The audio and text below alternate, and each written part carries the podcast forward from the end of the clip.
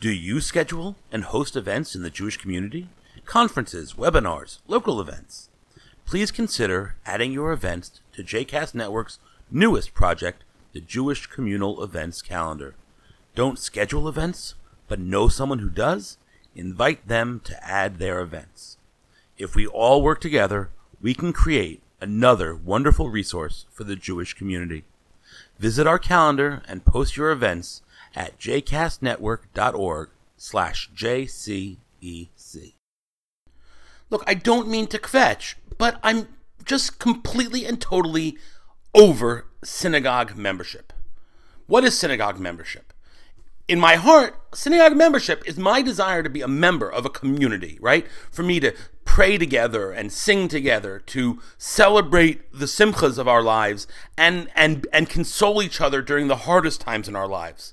What does that have to do with the email and letters I'm getting over the summer to make sure I renew my membership, to make sure that I pay to become a member of this community? That's not what membership is. Let's call it what it really is. It's the desire to ask you to pay for a seat to daven. The rest of the year, I can daven for free, and I don't have to be a member. But but they get you right here because during the Chagim, during the high holidays, it's really important that we all daven together, and you can't just sit down. You have to have tickets for a seat. And sometimes I've gone to shuls where there weren't any seats. I paid the fees. I paid for me. I paid for Stephanie. And there were no seats, so I sat on the floor. But I still had to pay the membership. Let's call it what it is. It's a theater ticket.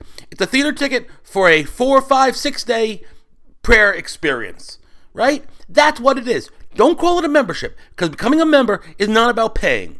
All right? Membership to the opera is the same thing, but but they really again then you get at least get a set of seats it's seats you're buying seats you're not doing it so that you can say that you care about somebody now you may say if you want to have a bar mitzvah you need to be a, at, at a shul or bat mitzvah you need to have become a member or if you need to have a funeral and you need somebody to do the funeral. You need to be a member of the shul in order for the rabbi to come do it. But it's transactional. That is a transactional issue.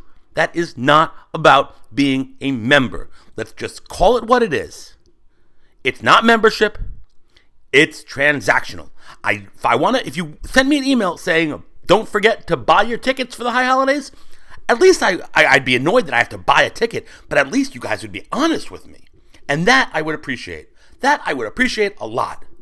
Look, I don't mean to kvetch.